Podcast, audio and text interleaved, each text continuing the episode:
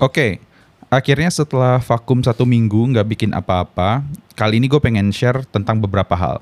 Satu minggu lalu itu gue sebenarnya sengaja ngosongin waktu biar bisa fokus untuk ujian sertifikasi Google Cloud Professional Cloud Architect atau PCA. Sebenarnya ini harusnya kemarin hari Minggu, tapi karena ada technical issue akhirnya gue minta diundur jadi Senin pagi.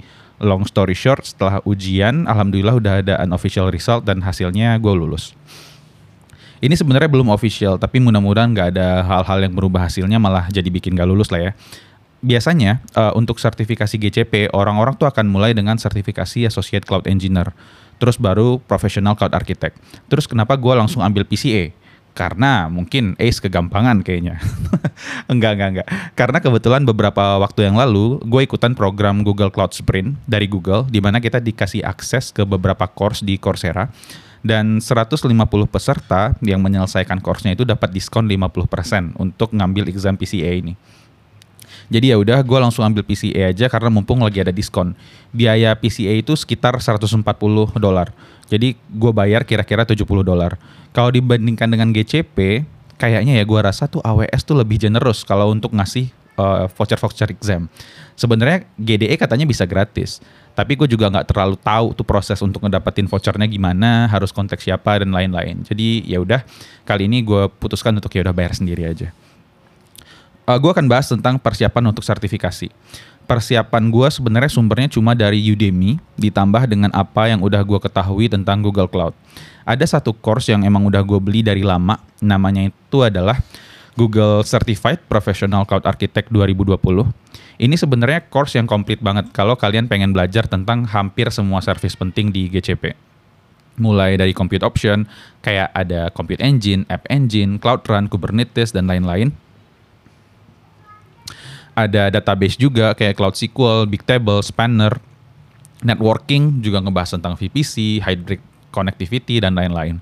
Nah, karena gue tahu gue kurangnya di bagian hybrid networking, jadi course ini uh, kebanyakan gue pakai cuma untuk belajar materi-materi networking kayak VPC, cloud router, NAT, dedicated interconnect, direct peering, dan lain-lain. Untungnya ditanya pas ujian. Uh, selain itu, course ini juga menyediakan uh, soal-soal untuk simulasi ujian PCA. Jadi ujian PCA itu soalnya pilihan ganda 50 soal, persis kayak ujian nasional. Uh, di simulasinya juga sama. Uh, ada 50 soal, kadang 40 soal, dan selain course yang tadi gue bahas, gue tuh juga beli uh, satu atau dua course lain yang cuma uh, isinya itu soal-soal latihan untuk PCA. Kebanyakan dari simulasi ini gue nggak lulus ya, uh, karena terus terang menurut gue ada beberapa soal yang ambigu dan mungkin konteksnya nggak cukup. Jadi ya mungkin kadang bisa timbul juga beberapa interpretasi tentang solusi yang mau diambil. Mungkin penulis soalnya mikir solusinya harusnya A, tapi gue mikirnya solusinya harusnya B. Nah ditambah lagi ada juga uh, beberapa soal yang mungkin udah outdated kayak misalkan kalau ngomongin tentang cloud storage berapa sih maksimal file yang bisa disimpan dalam cloud storage mungkin satu tahun atau dua tahun yang lalu berbeda dengan apa yang udah ada sekarang. Nah sebenarnya dengan makin banyak kita bahas soal, uh, kita juga bisa jadi ngediscover bagian mana yang kita nggak tahu atau bagian mana yang kita masih kurang. Ini membantu banget. Misalkan uh, ketika kita harus mikirin tentang use case use case tertentu, Uh, oh ya, di ujian PCA ini kita dikasih beberapa contoh studi kasus yang bisa kalian baca di website Google. Dan ketika ujian, kalian akan ditanya pertanyaan-pertanyaan teknis dan jawabannya itu mesti paling cocok dan relevan dengan konteks dari perusahaan atau studi kasus tersebut. Misalkan, gue nemu beberapa soal tentang uh, bagaimana caranya mentransfer data dari on-prem data center ke Google Cloud kalau datanya satu terabyte itu gimana? Teknologi apa yang harus dipakai dan cocok untuk perusahaan tersebut? Kalau datanya satu petabyte, teknologi apa yang cocok? Kebutuhan networkingnya akan seperti apa? Nah, hal-hal macam ini yang akan ditanyain. Terus gara-gara gue bahas soal tentang uh, cloud KMS juga atau Key Management Service, gue jadinya juga penasaran tentang beberapa hal seperti customer manage encryption eh, customer manage encryption key di GCP dan lain-lain. Kalau bikin storage bucket kan biasanya kita pakai Google Manage Key ya kalau mau gampang.